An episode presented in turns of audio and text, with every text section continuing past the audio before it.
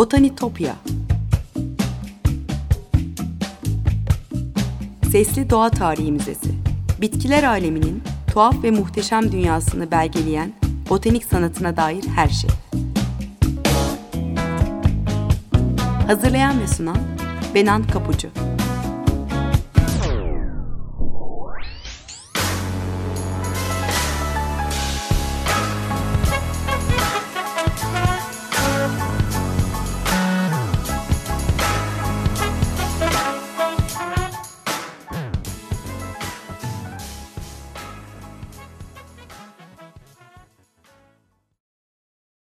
İyi pazarlar sevgili Açık Radyo dinleyicileri. Botanitopya'ya, bitkiler aleminin tuhaf ve muhteşem dünyasına hoş geldiniz. Anlatıcınız ben Benan Kapucu.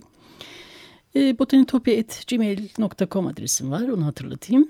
E, yorumlarınızı, görüşlerinizi buradan paylaşabilirsiniz. Aynı adlı Twitter ve Instagram hesaplarım da var. E, takipte kalırsınız. E, programda değindiğim kimi konunun görsellerini de e, buradan izleyebilirsiniz. Ee, sevgili dinleyiciler ben oldum olası e, ağaçları çok severim. Yani onların hisseden varlıklar olduğunu, bilgi alışveriş yapabildiklerini ve çevrelerinin farkında olduklarını düşünürüm. E, ormandaki ağaçların kendi aralarında gizli bir dili olduğunu inanırım. Eğer bu programı dinliyorsanız, e, evlerinize konuk olabilmişsem eminim siz de e, o ağaç severlerden birisiniz. E, bitkilerin zeki ve sosyal varlıklar olduğunu, zorluklara karşı strateji geliştirerek evrim basamaklarını başarılı geçtiğini söyleyen birçok araştırma var. Onlar da bu duygumu ve düşüncümü e, destekliyor elbette. E, peki bitkiler akıllı canlılar mı gerçekten? Yani sorun çözebiliyorlar mı? Ya da çevreleriyle yani diğer bitkilerle, böceklerle ya da gelişmiş hayvanlarla iletişim kurabiliyorlar mı? Yoksa pasif, hissedemeyen, e, mekanik ve rastlansal hareket eden organizmalar mı sadece? E, bu soruların kökeni farklı düşünce okullarında yani bitkilerin ruha sahip olduğunu söyleyen ya da tersini savunan filozofların tartıştığı antik Yunan'a dek uzanıyor. E, bitkilerin akıllı ve duyarlı organizmalar olduğu ve görünenden çok daha karmaşık becerilere sahip oldukları fikri e, Demokritos'tan Platon'a, Linden Darwin'e birçok filozof ve bilim insanı tarafından da benimsenmiş. E, Floransa'daki Uluslararası Bitki Nörobiyolojisi Laboratuvarı Direktörü Stefano Mancuso e, zekayı problem çözebilme yetisi olarak tarif ediyor ve bitkilerin karşılaştıkları problemleri çözmekte inanılmaz derecede usta olduklarını söylüyor. E, ona göre varlıklarını sürdürmeye dair her tür problemi ustaca çözebiliyor bitkiler. Kendi aralarında bilgi alışveriş yapabiliyorlar. E, köklerinden en tepesindeki yaprağa kadar her tüy, türlü bilgiyi aktarabiliyorlar. Evet yani bir beyinleri yok ama e, dış kaynaklı streslere e, karşılık verme yetenekleri var e, ve bu bir bitki için e, bu kelimeyi kullanmak tuhaf gibi görünebilir ama ne olduklarının ve çevrelerinin farkındalar. E, Mancuso, Alessandra Viola ile birlikte yazdıkları Bitki Zekası isimli kitapta ayrıca e, köklerin besin kaynağına doğru yönlenmesini de bitki zekasına örnek olarak verebileceğini savunuyor. E, kitap Türkçe'de bize Almila Çiftçi çevirisiyle e, Yeni İnsan Yayın Evi tarafından yayınlanmış. E, bitki zekası üzerine daha fazla bilgi edinmek isterseniz e, bitkilerimizi, bitkilere baş, bakış açımızı değiştirecek olan e, gerçekten sarsıcı bir kitap. Yani okumanızı öneririm. Yani birçok ezberi bozacaktır diye düşünüyorum. Evet, Mankozo sağlam yani ölçülebilir bilimsel bilgilere dayanarak bitkilerin gelişmiş organizmalar olduklarını ilk kez ileri süren ismi Charles Darwin olduğunu söylüyor kitapta da. Ee, Darwin'in bakış açısıyla şu anda dünya üzerinde yaşayan tüm canlılar kendi evrimsel halkalarının en sonundalar. Bu evrimsel süreç boyunca uyum sağlamada olağanüstü bir kapasite göstermiş oldukları anlamına geliyor. Ee, Darwin bitkilerin son derece gelişmiş ve karmaşık canlılar olduğunu çok iyi biliyordu. Ama yaşadığı zamanın koşullarında daha temkinli bir dil kullanmak zorundaydı. E, bugün Darwin'den neredeyse bir buçuk yüzyıl sonra yapılan birçok çalışma e, üst düzey bitkilerin gerçekten de zeki olduğunu, e, çevrelerinden sinyaller alabilen, bilgiyi işleyen ve kendi hayatta kalışlarına uyarlanan çözümler planlama becerisinde olduğunu söylüyor. E, bitkilerin zekaya sahip olduğunu savunanlar arasında olan e, Edinburgh Üniversitesi profesörlerinden Anthony Trevaras da bitkilerde sinyallere dayanan bir iletişim ağı olduğunu dile getiriyor. E, Almanya'da Der Spiegel'in e, çok satanlar listesinde haftalarca ka kalan Ağaçların Gizli Yaşamı kitabı da benzer bir tez üzerine kurulu. Yazarı Peter Wolleben e, bu kitapta ağaçların aralarında sosyal bir ağ oluşturduğunu gayet ikna edici bir biçimde anlatıyor. E, bizde de bu kitap e, Kitap Yurdu yayınlarından Ali Sinan Çulhaoğlu'nun çevirisiyle çıkmış. E, Peter Wolleben tamamen doğa dostu yöntemler kullanarak Almanya'daki Hümel köyünde ona tahsis eden, edilen e, ormanlık alanı yöneten bir orman mühendisi.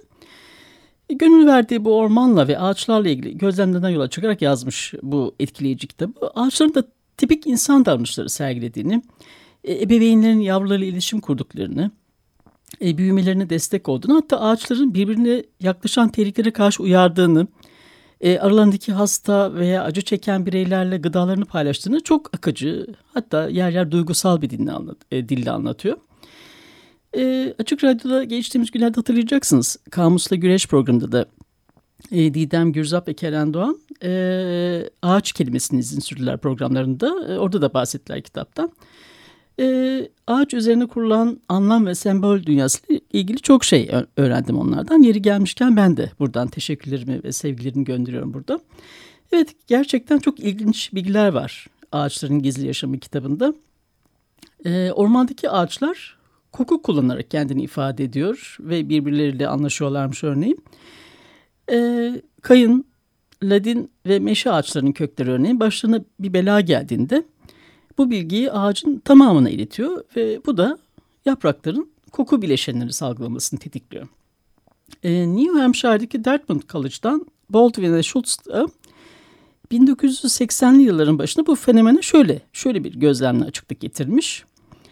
Ee, bir kavan, akça ağacın ya da meşenin yapraklarının bir kısmını yok ettiğinizde ağacın geri kalan kısmı otobur hayvanların yiyemeyeceği maddeler özellikle de tanen salgılıyormuş. Yani ağaç fazlaca tüketilirse kendini yenemez hale getiriyormuş. E, bu durum komşu ağaçlarda da görülüyor. Bu tabii bu durum bitkilerin tehlike sinyalini gönderdiği anlamına geliyor. E, bu tehlike sinyali de kökler vasıtasıyla değil bir çeşit gazlı hormon olan etilen salgılamalarıyla gönderiliyor. Tabii bu iletişim e, sadece uçucu kimyasallar yoluyla olmuyor. E, bazı bilim insanları bitkilerin birbirleri arasında elektrik sinyali ve titreşim gönderdiklerini de gözlemlediklerini söylüyor. E, ağaçların sesle iletişim kurduğunu savunan e, Batı Avustralya Üniversitesi'nden Monica Galliano ve ekibi köklerin çıkardığı 220 Hz frekansında sesi ölçmeyi başarmışlar.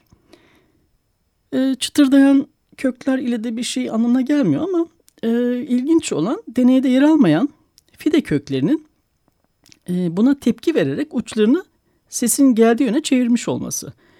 E, ses dalgalarıyla iletişim kurabiliyor oldukları fikri tabii ağaçları yakından tanımamız için de bir fırsat olabilir. Yani kayınların, meşelerin, çamların keyiflerin yerinde olup olmadığını veya neye ihtiyaçları olduğunu duyabiliriz ama ne yazık ki araştırmacılar henüz yolun çok başında. Ee, ama yani bir dahaki seferi ormana yürüyüşe çıktığınızda hafif bir çıtırdı duyarsanız e, bu duyduğunuz ses rüzgarın sesi olmayabilir. Evet bir müzik arası verelim. Sonra ağaçların gizli yaşamına tekrar bakmaya devam ederiz. Müzik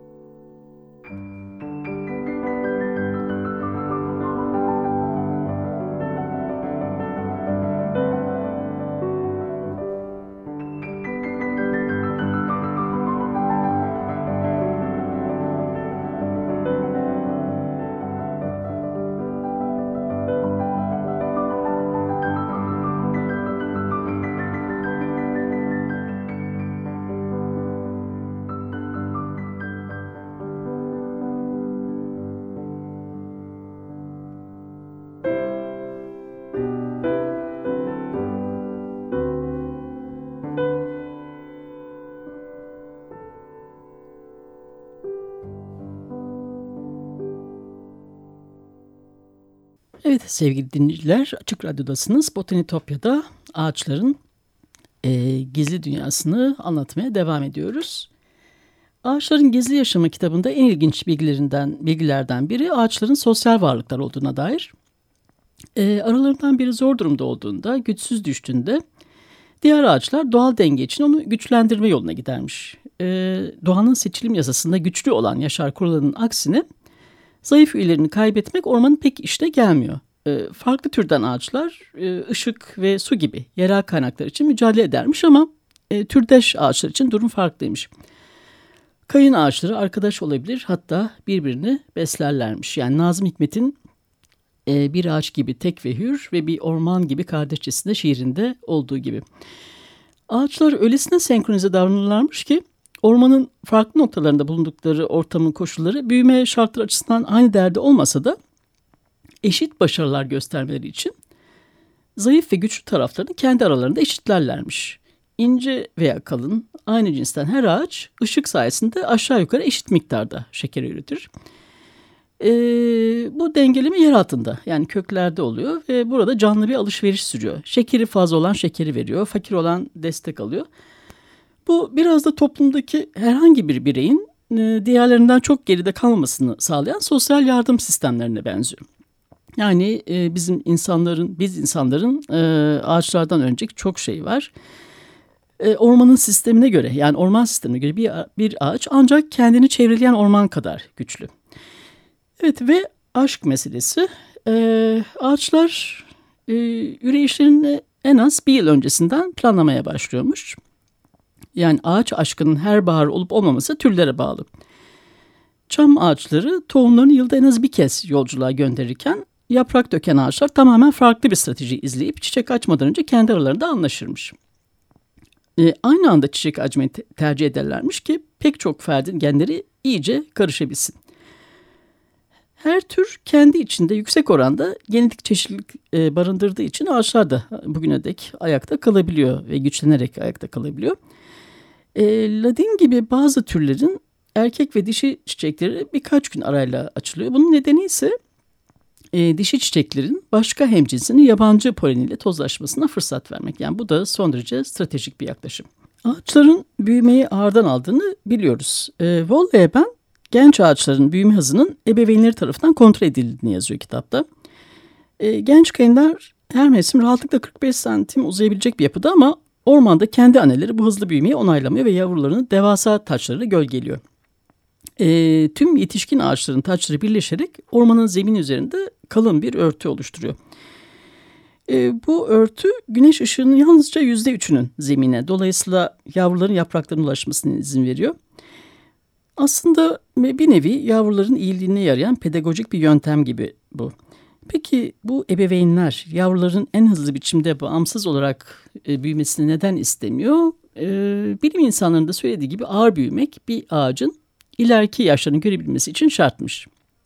Yani ağır büyüme hücrelerinin hava barındırmayacak şekilde küçük kalmasını, e, böylece fırtınalara karşı daha esnek bir yapıya sahip olmasını e, ve mantarlara karşı daha dirençli olmasını sağlıyormuş.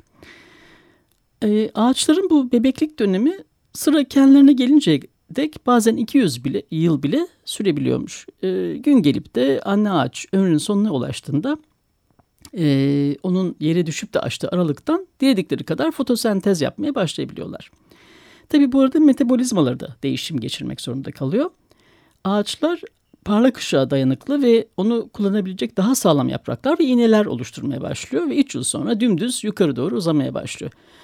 Bu arada kafalarına göre sağa sola yatan e, ve yukarı uzanma, uzanmak yerine oyalanan özgür ruhlu ağaçların ise hiç şansları yok. Kendilerini bir kez daha gölgelerin içinde buluyorlar. E, tüm engelleri aşarak güzelce büyüyen ve uza, uzayan o e, genç ağaçlar 20 sene geçmeden bir sabır testine daha tutuluyor.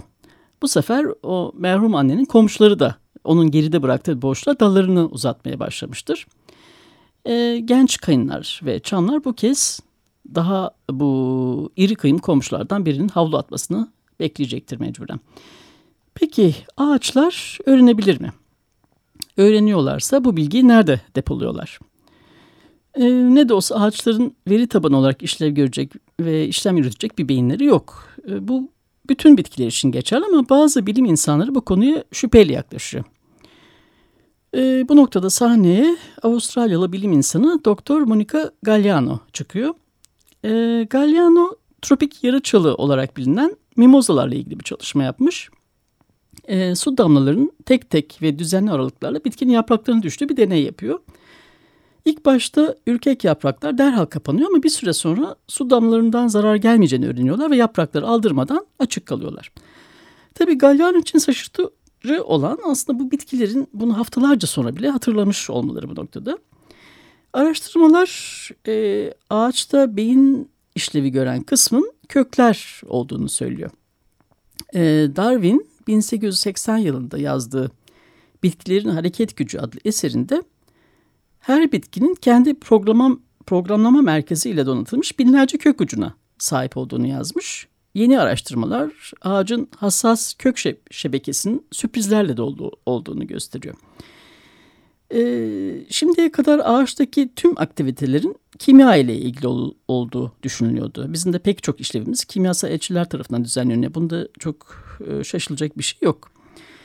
Ama peki beyin var mı? Yani nörolojik süreçler, yani kimyasal mesajların yanı sıra elektriksel akımlar da var mı? Ee, Bonn Üniversitesi Hücresel ve Moleküler Botanik Enstitüsü'nden Frantisek Baluska, Baluşka'ya da onun e, sanıyorum böyle okunuyor. Çalışma arkadaşlarıyla beraber e, kök uçlarında hayvanlardaki gibi beyin benzeri yapılar bulunabileceği fikrini savunuyor. Araştırmacılar davranışlarda değişime sebep olan elektriksel sinyalleri ölçmüşler. Örneğin bir ağacın kökü, zehirli maddeleri, e, delinmez taşları ya da çok nemli bir toprağa rastlarsa durumu analiz ediyor. Ve büyüyen kökü kritik bölgelerin etrafından dolandırıyor. E, bitki araştırmacıların birçoğu bu çeşit davranışların akıl, hafıza becerisi ve duygu için bir veri havuzuna işaret ettiği konusunda şüpheci şimdilik. Ancak e, bitkilerin evrimsel süreçlerinde farklı iklim koşullarına ya da çevresel etkilere karşı geliştirdikleri e, çoğalma, korunma, beslenme gibi adapte olma becerileri onlarda zeka olduğunu düşünmemize neden oluyor. Bitkinin yani daha iyi suya, topraktaki minerallere ve güneş ışığına ulaşmak için gösterdiği o esnek davranış biçimleri e, birçok araştırmacının ortaya koyduğu gibi bitkilerin de zeka sahip olduğu tezini e, güçlü bir şekilde destekliyor. Zeka eğer hayatta kalmanın temel koşuluysa e, biraz daha ileri giderek bitkilerin bizden daha zeki olduğunu bile düşünebiliriz. Milyonlarca yıldır geçirdikleri evrimleşme süreci sayesinde bugün bizden kat be kat uzun yaşayabiliyorlar. 5000 yaşını geçmiş ağaçlar var dünya üzerinde. E, evrimleşirken yavaşlamayı, hareketsiz olmayı seçmiş olmaları, e, bölünebilir parçalardan oluşmaları, e, koloniler halinde ortaklaşa bir yaşam sürüyor olmaları gerçekten de çok değerli. Evrimsel süreçte problemleri çözerek hayatta kalmak bir zeka belirtisi ise ormanda karşımıza çıkan bir kadim bir ağaçla kendimizi kıyaslayalım lütfen. Ağaçlar biz olmadan da gayet iyi yaşayabiliyorlar ancak onlar olmadan bizim neslimizin çabucak tükeneceği ortada. Yine de Türkçe'de de pek çok başka dilde de en aza indirgenmiş bir yaşam durumunu anlatmak için ot gibi yaşamak ya da bitkisel hayat deyimlerini kullanıyoruz. Eğer bitkiler konuşabilseydi belki de soracakları ilk soru bu olurdu. Kime göre ot gibi? Evet sevgili Açık Radyo dinleyicileri, Botanitopya'da bu hafta bitkilerin zekasına dair araştırmalardan konuştuk. İnsan merkezciliğimizi bir kenara bırakıp doğayla öyle baktığımızda dünyamız çok daha güzel bir yer olacak. Buna inanıyorum.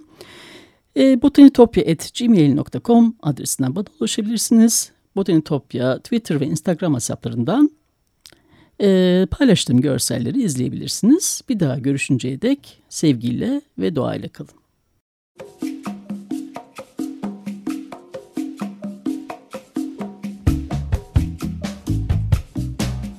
Botanitopya Sesli Doğa Tarihi Müzesi Bitkiler aleminin tuhaf ve muhteşem dünyasını belgeleyen botanik sanatına dair her şey. Hazırlayan ve sunan Benan Kapucu.